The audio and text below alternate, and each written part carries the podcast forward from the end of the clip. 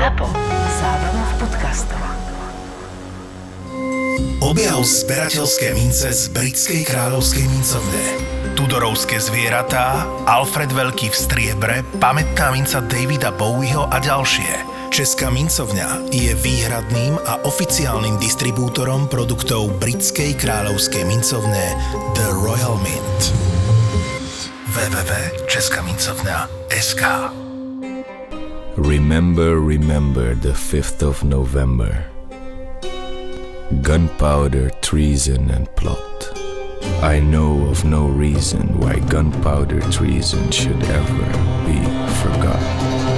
prvý február tisícšesťstošesť, denník Sarah Bell, majiteľky bytu nedaleko Westminsteru. Ani za svet by som si nepomyslela, že ten milý gentleman, ktorému som v máji pred dvoma rokmi prenajala byt, susediaci so snemovňou lordov, bude hnusný, zavšivavený atentátnik. Fuj, bodaj ho sto diablov skáralo. Vraj spolu bolo až trinásť katolíckych bastardov, ktorí chceli podlo zahubiť kráľa a zvrhnúť korunu. Do tajnej chodby, ktorú kopali priamo z môjho bytu, chceli nanosiť toľko pušného prachu, že by vyhodili do vzduchu celú snemovňu lordov aj s kráľom, ktorý sa tam mal zúčastniť slávnostného zasadania parlamentu. Lenže osud k nám bol milostivý. A teraz už veľmi dobre viem, že Londýn zasiahla v lete pred dvoma rokmi strašná morová rana preto, aby nášho kráľa ochránil pred výbuchom. Zasadanie parlamentu kvôli moru viackrát presunuli na neskôr. Ale tá banda babrákov ani tak nedokázala dokopať tunel. Nakoniec sa zasadanie malo uskutočniť piateho novembra minulého roka. Asi v polovici októbra mi Persi poslal správu a veľmi zdvorilo mi odkázal, že v ďalších mesiacoch už môj byt nebude potrebovať. Ako som sa neskôr dozvedela, bolo to preto, že sa im naskytla možnosť prenájmu prízemného domu priamo oproti snemovni lordov. Do pivnice, ktorá bola pod skladom dreva, potom chlapík menom Guy Fawkes, vyslúžili vojak a odborník na výbušniny, postupne nanosil tridsaťšesť cudov pušného prachu.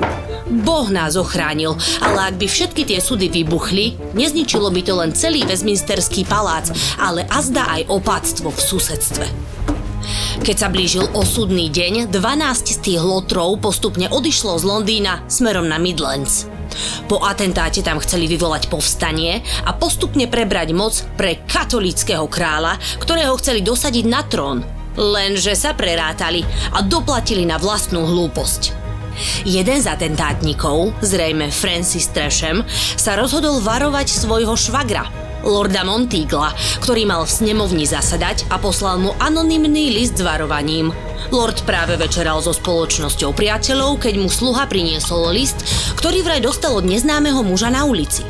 Lord ho vyzval, aby list nahlas prečítal a tam stálo: Môj pane, z lásky, ktorú pociťujem k niektorým z vašich priateľov, sa starám o vaše blaho. Preto by som vám poradil, aby ste si vymysleli zámienku pre svoju neúčasť na najbližšom zasadnutí parlamentu.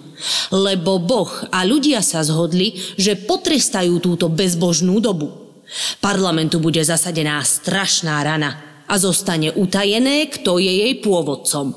Neodsudzujte radu, ktorú vám dávam, môže vám pomôcť od veľkého nebezpečenstva. Dúfam, že vám Boh dá milosť, aby ste ju dobre využili. Statočný Lord Monteagle si však tajomné varovanie nenechal pre seba, ale ho oznámil štátnemu sekretárovi Robertovi Cecilovi.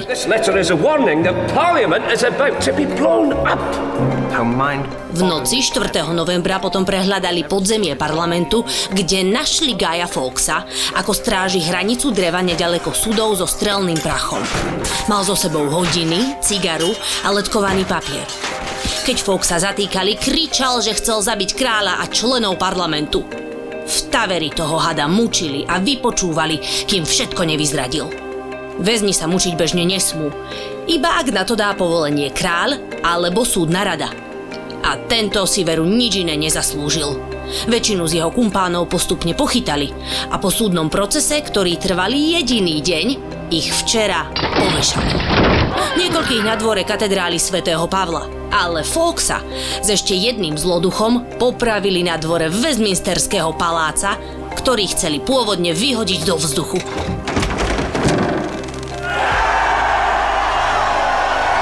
do posledných sekúnd svojich všivavých životov sa museli pozerať na pevné múry Westminsteru, ktoré sa im vysmievali do tvári ako ich najväčší neúspech.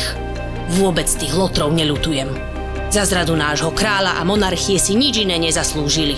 Avšak nielen monarchia sa musí mať pred svojimi nepriateľmi na pozore. Ja sama si budem po takomto zážitku dávať dobrý pozor, komu svoj byt na budúce prenajmem. Sme v sedemnástom storočí a práve ste počuli príbeh, ktorý naznačuje, nechcem povedať, že prvú oficiálnu vraždu kráľa, ale teda išlo o pána, ktorý sa snažil odstrániť anglickú monarchiu a kráľovskú rodinu. A teda ideme dneska rozberať takú tému, ktorá sa bude týkať práve tohoto, ako sa v Anglicku rodila parlamentná moc, a zároveň nadväzujeme na také kráľovské meno Karola, pretože máme nového kráľa v Británii, ktorý sa volá Karol tretí, takže dnes sa budeme rozprávať aj o Karolovi prvom a Karolovi druhom. Čiže poďme si nastoliť takú situáciu. Sme v Anglicku, začiatok sedemnásteho storočia. Prečo sa pokúsil Guy Fawkes odpáliť kráľa? On je taký chudák, pretože jeho chytili. Bola skupina ľudí, ktorá sa pripravovala na ten atentát. Povedzme, že taký ten klasický stredoveký štát v Anglicku vznikne počas toho, ako William, dobyvateľ dobije ešte v jedenástom storočí Anglicko. Potom je dôležitý krok začiatkom trinásteho storočia. Jan Bezemok je nútený prijať takú veľkú listinu slobod, ktorá založí de facto parlament. To znamená, že šľachta má isté práva. Uh-huh. Ono sa to nejakým spôsobom vyvíja. V pätnástom storočí, po storočnej vojne, po vojne rúží, nástupe Tudorovcov sa situácia úplne začína komplikovať. Najmä za Henrycha ôsmeho a Alžbety prvej sa tie práva parlamentu vážne okliešťujú a dá sa povedať, že sa veľmi posilňuje moc kráľa. Oni to tak hrotili s tou absolútnou mocou, hej? Henrich a Alžbeta. Áno, oni boli vyslovene silní vládári, nepotrebovali nejakým spôsobom súhlas parlamentu, hej? Povedzme pri zadávaní nových daní alebo pri podobných veciach. Problém je ten, že Alžbeta prvá sa zbaví svojej rodiny, Mary Stuartovny. Dosť šokujúca vec, pretože vieme, že Alžbeta bola tzv. Virgin Queen, že nebude mať deti. Čiže není žiadny dedič. Není žiadny dedič, ona bola podľa všetkého, tak sa titulovala do toho, že je úplne oddaná Anglicku a vlastne dedičstvo toho kráľovstva, respektíve toho trónu, napokon odkáže synovi tej svojej sesternice, Mary. Mary, hej, mm-hmm. Čiže Stuartovi, Jakobovi prvému, alebo Jamesovi prvému, čo je vlastne naozaj že veľmi prekvapivé. A tým pádom sa dostáva táto škótska stuartovská dynastia na anglický trón. Je spojené celkom logicky Škótsko s Anglickom a v podstate začínajú sa diať presne tieto veci, že Guy Fawkes chce práve tohto Jamesa prvého odpáliť. Ty si mi spomínal, že práve tento James, alebo teda Jakub prvý bol taký slabší kráľ oproti Henrichovi a Alžbete, pretože oni naozaj sa snažili udržať ten parlament rozpustený, aby nezasahoval do žiadnych aktivít, ale práve tento kráľ Jakub potrebuje často nejakú pomoc, musí zvolať parlament, keď potrebuje napríklad peniaze, tak ďalej. No a práve vtedy tí členovia parlamentu zavetria nejakú príležitosť, že tu by mohla byť nejaká príležitosť na prevrat alebo na nejakú zmenu. Na posilnenie tých právomocí toho parlamentu rozhodne. Jakub nedosahuje ten, ten formát toho Henricha ôsmeho v žiadnom prípade ani Alžbety a proste charakterovo je, je slabší. Aj výzážovo si z neho proste robia srandu. Takisto je veľmi komplikovaná situácia s tým náboženstvom. Priebehu šestnásteho storočia práve Henrich ôsmy zavedie anglikánstvo. Uh-huh. Hej, a v podstate to znamená to, že kráľ stojí na čele anglikánskej cirkvi a môže si robiť vlastne čo chce po politickej stránke, aj po náboženskej stránke, vymenuje biskupov a tak ďalej. A toto Jakub nezvládal ad jedna proste preto, lebo sa v tom Anglicku v tom sedemnástom storočí naozaj tá situácia vážne komplikuje. Objavujú sa tam rôzne sekty, objavujú sa tam rôzne proste frakcie a toto je proste pre ňo veľmi komplikované. Tak ako si povedala, štyrikrát zvolá parlament a tým pádom sa posilňuje tá pozícia parlamentu. V roku tisíc šesťsto dvadsaťpäť sa na trón dostáva jeho syn, Karol prvý, teda už sa dostávame konečne k tomu menu, o ktorom dneska bude reč. A, takže problémy už sú nakopené, ty si spomínal, že sekty. So sekty sú to skôr také náboženské skupiny, napríklad presbyteriáni, puritáni a rôzne ďalšie. Fine.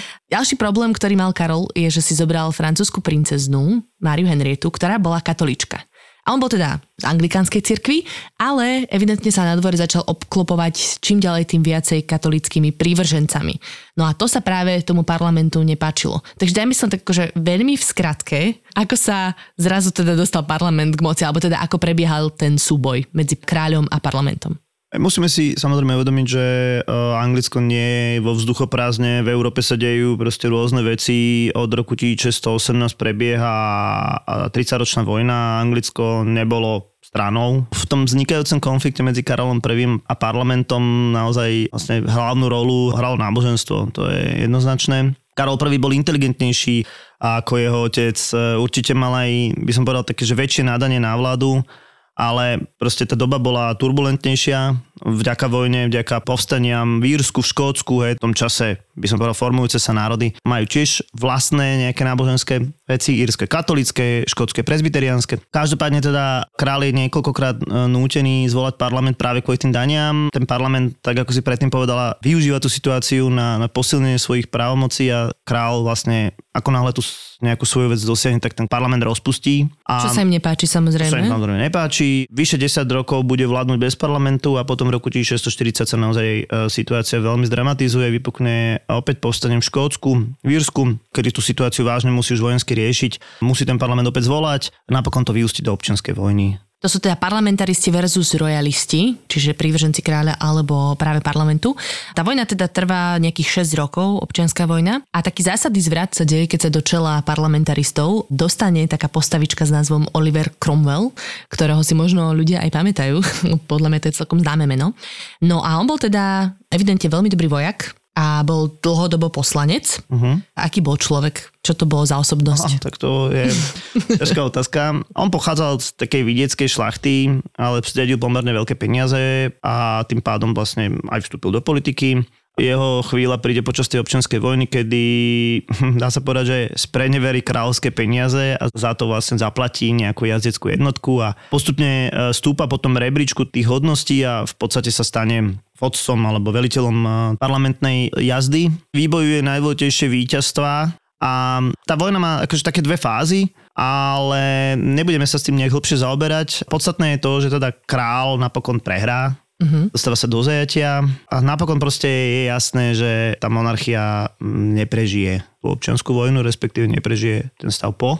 No a Oliver Cromwell je práve ten, ktorý iniciuje popravu kráľa. A toto je vec, ktorá je absolútne bezprecedentná v európskych dejinách, popraviť kráľa. To je prvá poprava, hej? Lebo však potom sa sekali hlavy aj v iných krajinách, ale... Áno, akože dovtedy si to nikto nedovolil. A naozaj Karol prvý bude postavený pred súd. Samozrejme tam budú proste sudcovia, ale takým hlavným strojcom toho súdneho procesu bude práve Oliver Cromwell, ktorý toto bude tlačiť do toho nejakého verdiktu. No a skončí to teda sťatím Karola prvého.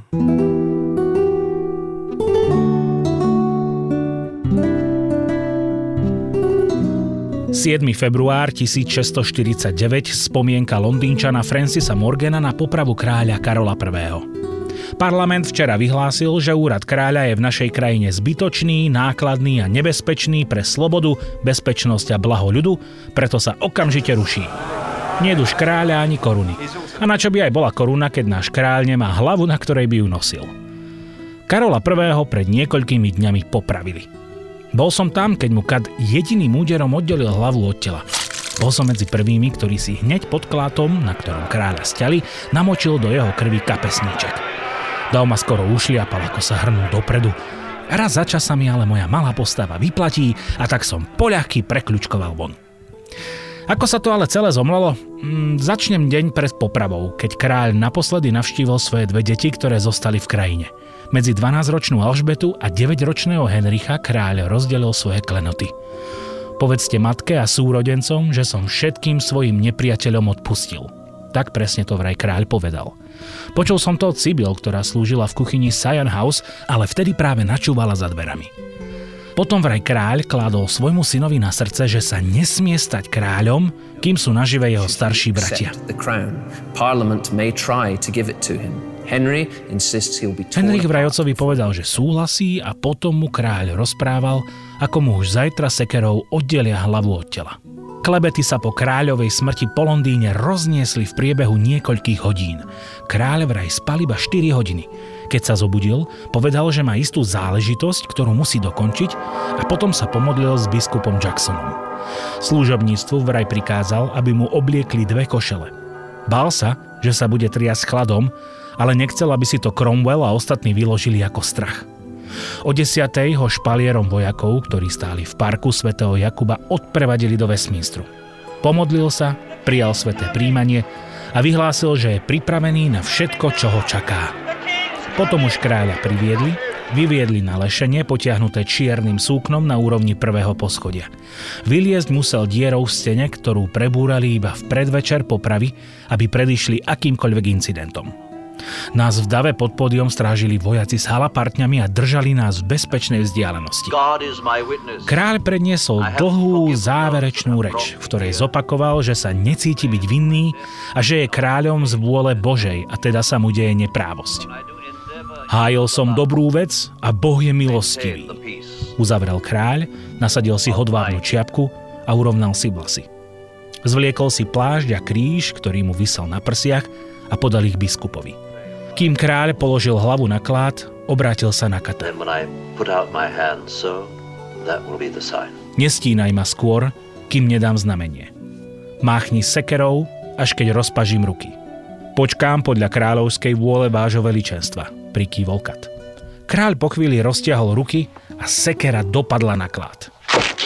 Kat ju zdvihol a zavolal smerom k onemenému davu. Tu máte hlavu zradcu! Ticho sa premenilo na tlmené hučanie. Dav sa začal tlačiť a namáčať kapesníky v kráľovej krvi. Vojaci ľudí rozháňali, ale vznikol zmetok, ktorý sa upokojil až oveľa neskôr. To však už kráľovo telo aj hlavu odniesli. Neskôr, keď hlavu prišili späť, vystavili telo v Saint James. Vraj sa naň prišiel pozrieť aj Cromwell. Taká nevyhnutná krutosť, povedal vraj pri pohľade na kráľovú mŕtvolu. Po poprave kráľa teda sa z Anglicka stáva republika, není v čele štátu žiadny monarcha, žiadny kráľ. A no a tohto sa asi nakoniec ujme Oliver Cromwell, ktorý teda je lídrom, víťazom v tejto občianskej vojne a v roku tisícšesťstopäťdesiattri sa vyhlási za tzv. Lorda protektora. Čiže on je ako keby predseda parlamentu, ak si to predstavujem, má nejakú takú funkciu, ktorú si potom upgradeuje na Lorda protektora. Takto. On v, naozaj v tom čase, po tom roku tisícšesťstoštyridsaťdeväť ide na ťaženie do Írska, do Škótska, kde teda robí pomerne dosť veľké čistky a hlavne teraz z toho náboženského hľadiska, čiže je mimo politiky. A keď sa vráti, tak ono si to treba predstaviť asi tak, že parlament rovná sa vláda. To znamená, mm-hmm. že parlament mal aj zákonodárnu, aj výkonnú moc. On to mm-hmm. bolo také dosť problematické. A keď tam došlo... Tam bolo príliš veľa ľudí? Ani tam tých veľa, až tak veľa ľudí nebolo, pretože oni pomaličky zomierali a voľby stále neboli. Aha. Takže akože ich ubudalo a to by ani až tak problém nebol, ale problém bol v tom, že sa tam dohadovali na rôznych veciach. O tam pomerne dosť veľký chaos a keď tam Oliver Cromwell došiel, tak mu to proste liezol na nervy, on si to predstavoval proste úplne inak. A tak teda ten parlament rozpustil. A akože jeho titul predtým by som nazval, že vojenský veliteľ a kľudne akože aj vojenský diktátor. Práve ten Lord Protector bude titul, ktorý mu akože zoficiálni ten jeho post. Uh-huh. To je také veľmi zaujímavé, ty si to prirovnal k Cezarovi, o ktorom uh-huh. ste si mohli vypočuť našu epizódu jednu, kedy Cezar akože sa dostal do vedenia republiky, vláda ľudu a dal si nejaký titul, ktorý ho mal ako keby určovať na nejaké vedenie, ale nenechal sa korunovať, neprijal proste tú nejakú poctu. Tak rovnako aj Oliver Cromwell neprijal korunu napriek tomu, že mu ju ponúkli. Aha. A dokonca, keď teda preberal túto funkciu Lorda Protektora, tak prišiel celý v čiernom, aby nevyzeral, že oslavuje, že sa teší z toho, že má nejakú funkciu. A potom už sa to tak postupne menilo, keď mu začínalo čím ďalej tým viacej prepínať. To sa dostane k tomu. Čo si nespomenul, tak on bol silno veriaci, ale bol protestant. Bol puritán vyslovene. Mhm. Aby sme to trošku si uzrejmili, puritanizmus je taká odnož kalvinizmu. Aha, to som asi moc neosvetlil. Ale teda v princípe ide o vlastne očistenie katolicizmu od rôznych takých sviatostí a proste akože návrat k Biblii, návrat k tej najčistejšej viery. Mm, takže žiadna zábava. Napríklad. Iba holé steny v kostoloch, nech to tam hlavne nevyzerá pekne. A zároveň teda, ako to sa nemá sa to týkať len nejakých výzdoby, ale má sa to týkať aj spoločenského života. Teda čo všetko on chcel zaviesť v rámci svojho lordovania, protektorovania? Samozrejme, niektoré tie zákony boli prijaté ešte pred tým rokom šesťstopäťdesiattri, čiže nemôžeme povedať, že by také tie mravnostné usmernenia boli len z dielne samotného Olivera Cromwella. Ale napríklad teda to pravda, že Oliver Cromwell zrušil slávenie Vianoc mm-hmm. ako katolického sviatku. Prejavovalo sa to teda rôzne. Na Vianoce napríklad dvadsiateho piateho decembra museli byť otvorené obchody, aj sa to kontrolovalo, teda kontrolovala sa aj vôňa pečenej husy či kačice, či čo to teda Angličania. Chodili policajti a ňuchali okolo domov, hej? Áno, a nejaká armáda teda, a teda mohlo to byť vážne. Ani stromček si si nemohol zasvietiť? To si v tomto čase v Anglicku, dovolím tvrdiť, sa, sa nepoužívalo, mm. to je skôr nemecká vec, hej, ale treba povedať, že v sedemnástom storočí sa vlastne tie Vianoce tak trošku menia na dnešný model, že si ľudia vlastne vedeli viacej dovoliť. Predtým sa až tak veľmi neoslavovali, no a to práve tomu Cromwellovi vadilo z hľadiska toho náboženstva. Mm-hmm, a, čo sa niekto teší, že sa narodil. Že si dopraje. Hej, že si mm-hmm. dopraje a že vlastne, nechcem povedať, že žije v nejakom luxuse, ale teda, že, nejako, že je to nejaké obžerstvo alebo niečo podobné. Naopak, bolo zavedené vlastne slávenie nedele. To znamená, mm-hmm. že to bol akože ultra sviatok, ktorý nemohlo byť otvorené nič a prísne sa kontrolovali aj rôzne akože bežné aktivity ľudí. Aha, že sa nemohli ísť napríklad deti hrať futbal na ulicu, hej? Napríklad, hej, alebo prechádzka nedelná, keď akože bola chytená dvojica alebo žena, dajme tomu, ktorá sa bezcielne pohybuje, tak mohla byť potrestaná, mm-hmm. že proste niečo podobné. V nedeľu sa nesmelo robiť, rovnako zakázané boli príliš farebný odev. Áno, ty si mi spomínal, že niektorí ľudia tu ten svet taký, že anglický Taliban tam zaviedol, že zakázal ženám nosiť farebné oblečenia, make-up, um, neviem, že či mohli chodiť samé. Spoločnosť si vyžadovala, aby uh, vlastne žena nejakým mm-hmm. spôsobom nechodila sama potom. Tiež zakázal divadlo? Ano. Napriek tomu, že si hovoril, že sám mal rád celkom zábavu, nejaké akože hudobné dejchanky, poľovačky, ano. Ano. Ale divadlo zakázal. Divadlo zakázalo ako nejakú takú nepristojnú zábavu, ale máme ako dôkaz o tom, že keď sa vydávala jeho dcéra, tak bola tam hudba, bola tam proste zábava, bol tam alkohol. Takže ako v žiadnom prípade to nemôžeme nazvať, že Taliban v sedemnástom storočí, v tom čase boli úplne iné, inak nastavená morálka, inak nastavené chápanie ľudí. A takisto samotný Cromwell sa v iných zákonoch snažil o náboženskú toleranciu. Zase mm-hmm. upravme to, aby mm-hmm. sme z neho teda nerobili úplného náboženského fanatika. Napríklad teda pozval do krajiny Židov. Co to ma zaujímalo, komu poslal ten list? Akože tak všetkým? A to nebolo, že pozývací, že, že dávam inzerát, že prídite, ale to bolo skôr v takom zmysle, že teda prídite najmä z Holandska. On videl, že vlastne tí Židia tam robia celkom dobrý biznis a mm-hmm. že to tam funguje, tak ich pozval do Anglicka. Treba povedať, že v stredoveku boli vyhnaní a rovnako tak zaviedol niektoré zákony, ktoré umožňovali katolíkom vstup vlastne do politiky, respektíve do úradov. Mm-hmm. Tiež predtým nebolo úplne e, dovolené, takisto povoloval presbyteriánom, čiže snažil sa o náboženskú toleranciu, ale zároveň sa snažila aj o nejakú tak akože návrat k morálke, čo malo súvisť samozrejme aj s tou občianskou vojnou predošlou. Čiže preto asi sa Oliver Cromwell považuje za takú kontroverznú postavu. Uh-huh. Ja som síce hovorila teda, že sa zbláznil a tak ďalej, ale niektorí hovoria, že práve on bol ten strážca demokracie a výrazne prispel k tomu, aby sa z Anglicka nestala absolutistická monarchia, ako tomu bolo napríklad v okolitých krajinách, vo Francúzsku a tak ďalej. Ale paradoxne sám sa trochu správal ako absolutistický diktátor. Áno, napokon vlastne aj ten titul Lorda Protektora mu umožní rozpúšťať parlament, zvolávať parlament, vymenovať svojho nástupcu, ktorým teda bude jeho syn Richard Cromwell, ale tento nezvládne po jeho smrti a nebude mať takú autoritu, nebude mať takú silu a skončí to tým, že vlastne parlament pozve do Anglicka späť kráľa. Čo sa teda dialo v čase, keď parlament po celej tejto revolúcii a celom tomto nejakom prevrate pozval naspäť na trón Karola druhého. Dostávame sa už konečne k tomu ďalšiemu Karolovi. No bola znovu nainštalovaná monarchia. Hej, to znamená, že existencia republiky končí. Existencia tzv. Commonwealth of England, tak sa to volalo. Hej. Mm, to už tedy tam nechytali no, tento názov. Od toho je to odvodené, hej, ten názov.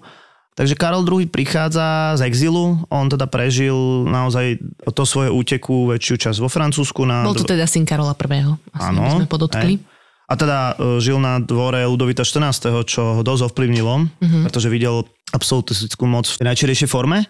A samozrejme, on by to aj chcel zaviesť, aj keď v Anglicku nebolo reálne. On si to aj uvedomoval.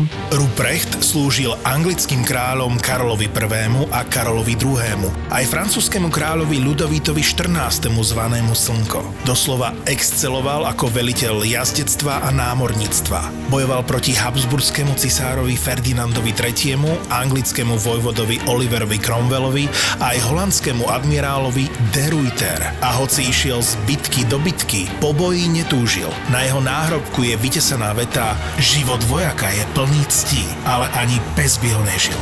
Len čo vojny sedemnásteho storočia utíchli, Ruprecht Falcký sa usadil a konečne si našiel čas na svoje záujmy. Rodák z Prahy bol fenomenálnym rytcom a maliarom, založil kráľovskú vedeckú spoločnosť, vynašiel torpédo, chirurgické nástroje na operáciu lebky a aj predchodcu nepriestrelného skla.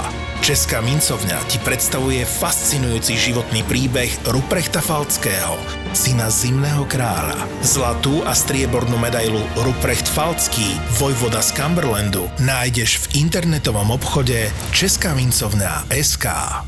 Karol druhý mal pomerne ťažkú situáciu, pretože v roku tisícšesťstošesťdesiatpäť vypukne vlastne najväčšia morová epidémia, posledná morová epidémia, takzvaný Veľký mor v Londýne a zabije možno štvrtinu obyvateľov Londýna, asi sto tisíc ľudí. Mm-hmm. Tak sedem tisíc ľudí týždenne v priemere zomieralo. Aj. Na ten počet, ktorý tam vtedy žil, tak to bolo dosť brutálne. Aj to bol obrovský počet a každopádne je paradoxné, že tento veľký mor zastavil tzv. Veľký požiar v Londýne v roku tisícšesťstošesťdesiatšesť. Mm-hmm. To je ten magický rok, šesťstošesťdesiatšesť, číslo šelmy. Je to veľký požiar, ktorý naozaj zlikvidoval absolútne veľkú časť toho starého mesta v Londýne. Prekvapivo nezomrelo pri ňom toľko veľa ľudí. osem osem ľudí oficiálne. Mm, oficiálne. Ale je pravda, že vtedy v Londýne žilo naozaj veľa ľudí na ulici, žobrákov a tak ďalej. Čiže možno, že takíto ľudia sa nedostali do štatistík. Kde vypokol tento požiar? Tá záhada okolo toho, kto to založil, tak kde sa to na- naozaj stalo? Tak samozrejme v tom čase, ako náhle sa ten požiar po štyroch dňoch, respektíve po štyroch dňoch aj niečom podarilo uhasiť, tak okamite vznikli fámy, že to založili katolíci, mm. Holanďania alebo Francúzi. Dokonca vznikli rôzne skupiny, ktoré hľadali tých ľudí po celom Anglicku a dokonca chytili jedného Francúza, sa volal, že Hubert, ktorý tvrdil, že on teda založil ten oheň, on sa ako teda chválil a neskôr to upresnil, že založil oheň vlastne v jednej pekárni, kde ten oheň v skutočnosti vznikol. No ale neskôršie vyšetrovanie zistilo, že vlastne tento Francúz na pôde Anglicka ani nebol, že bol na ľudí smerom z Anglicka. Že vlastne... Ale psihli ho popraviť? Uh, no to, nie, no to tu nejde, to nie je dôležité, ale proste akože na čo človek si vymyslí na to, že, že založí veľký požiar Londýna. A vie... chceš ten fame, ja to chápem. OK, tak dostal sa teda minimálne na Wikipédiu alebo niekam, ale teda princíp je, že vzniklo to reálne v jednom pekárstve a vďaka silnému vetru sa ten požiar rozšíril v skutočnosti do veľkej časti Londýna. Jednoducho ten vietor to nedovolil hasiť. No. ôsmeho september tisícšesťstošesťdesiatšesť spomienka Lucy Merrow, obyvateľky Pudding Lane. Ohnivá katastrofa zasiahla naše srdcia v tej najcitlivejšej chvíli, keď sme sa pomaličky zotavovali z predchádzajúcich rán. Pomaly doznieval bolestivý úder morovej rany, ktorá zahubila azda až sedemdesiat tisíc z nás. Smrť si vzala aj moju nebohú susedu, manželku pekára Thomasa Ferinera. Zostal len vdovec s tromi deťmi, ktorý musel drieť, aby ich uživil. Keďže však nešťastie nechodí po horách, ale po ľuďoch, nezostala rodina uchránená ani potom, keď prišla o manželku a matku. prvého septembra šiel Thomas po ťažkom pracovnom dni spať.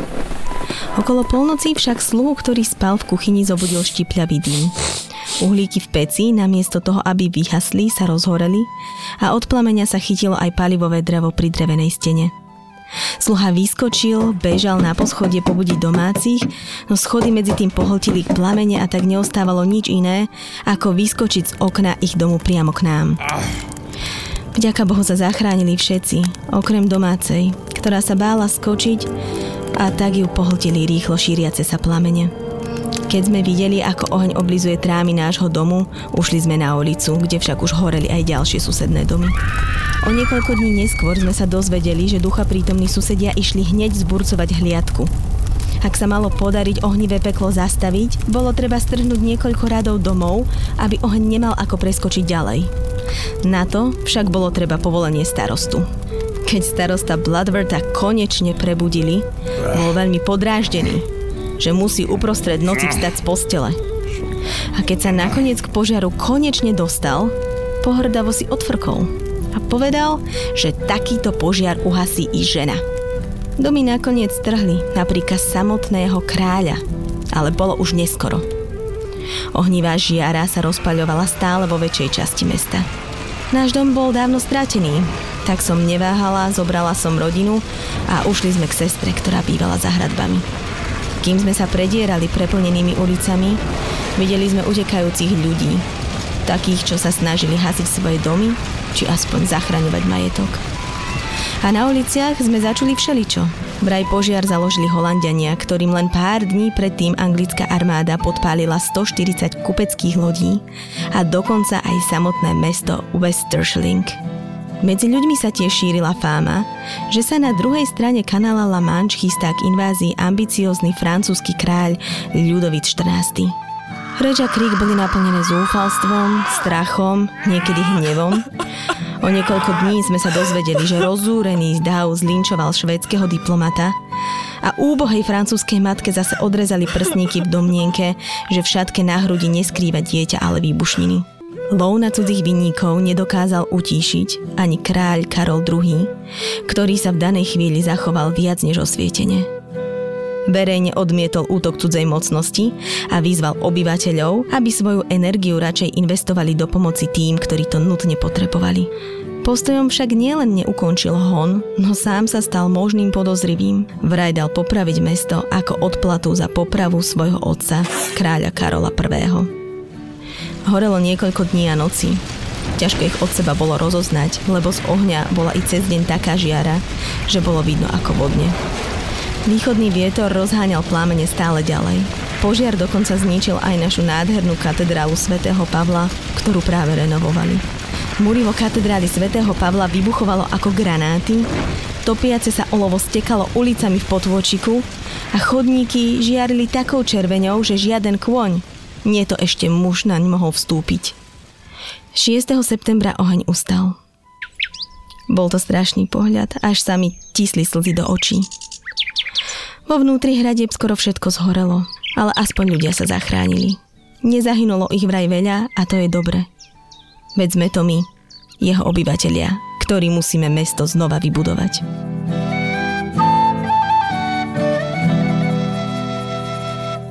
Tu by som možno spomenul aj Karola druhého, ako sa voči tomu staval. On reálne organizoval nejakú akože protipožiarnu ochranu, respektíve teda snažil sa zachraňovať tých ľudí.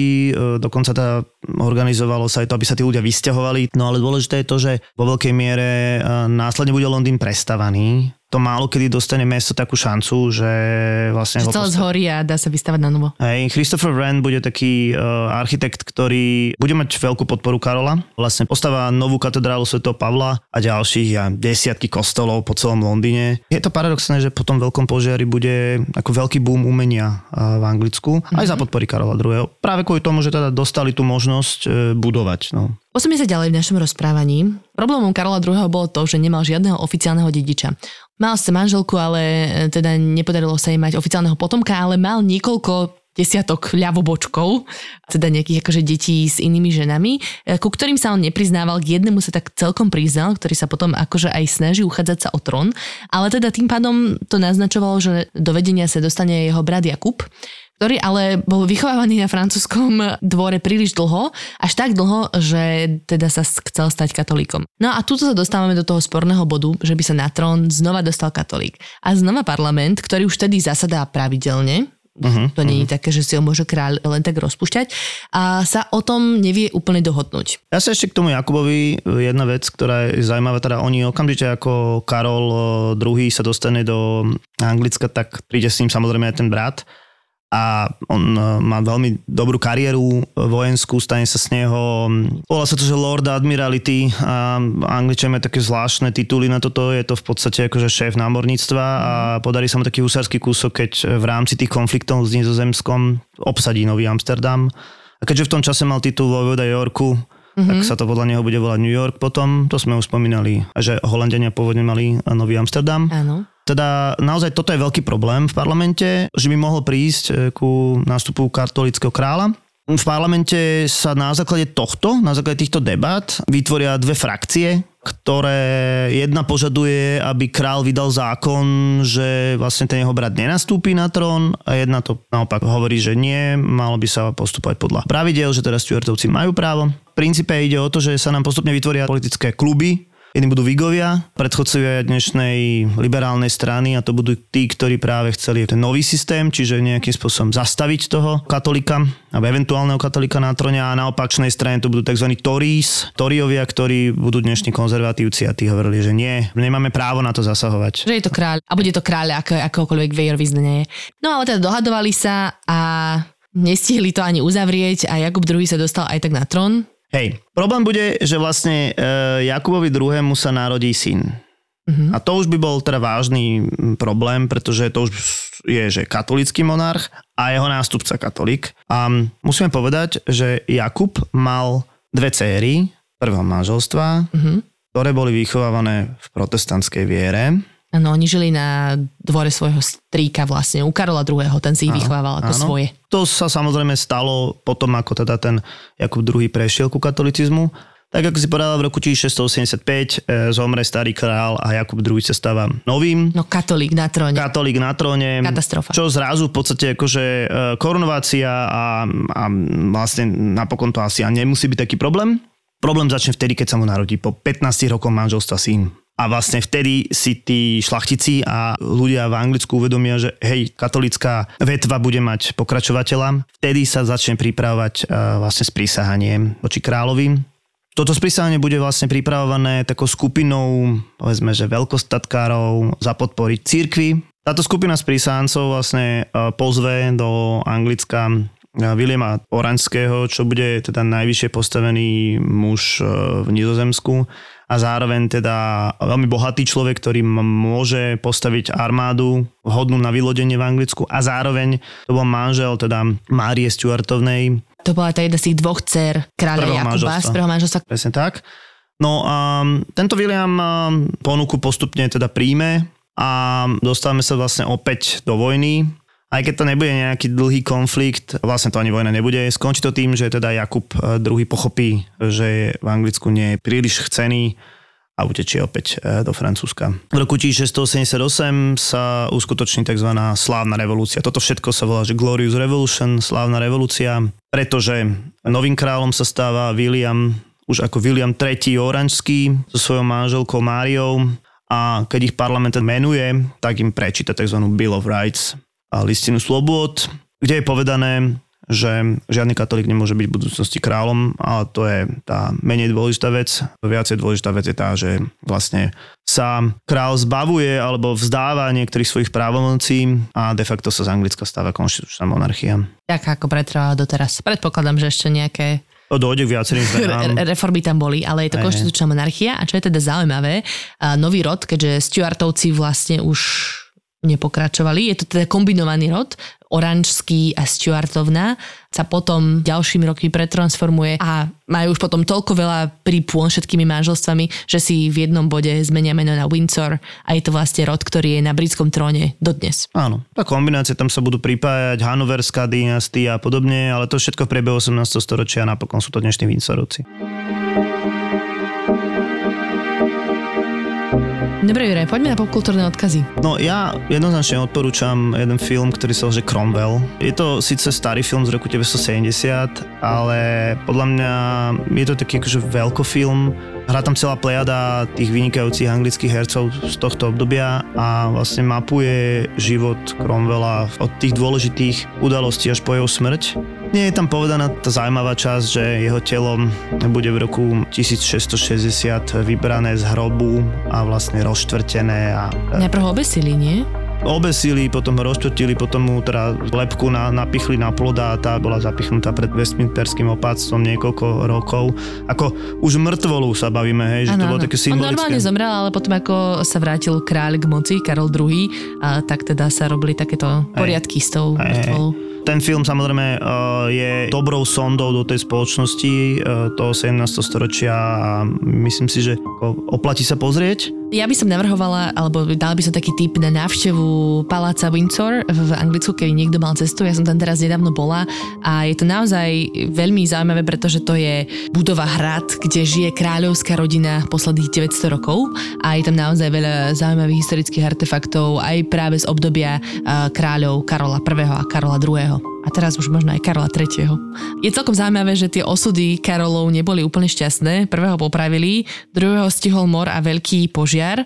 A tak uvidíme, ako to Karol tretí teda dobojuje v týchto náladách, ktoré aktuálne vo Veľkej Británii sú.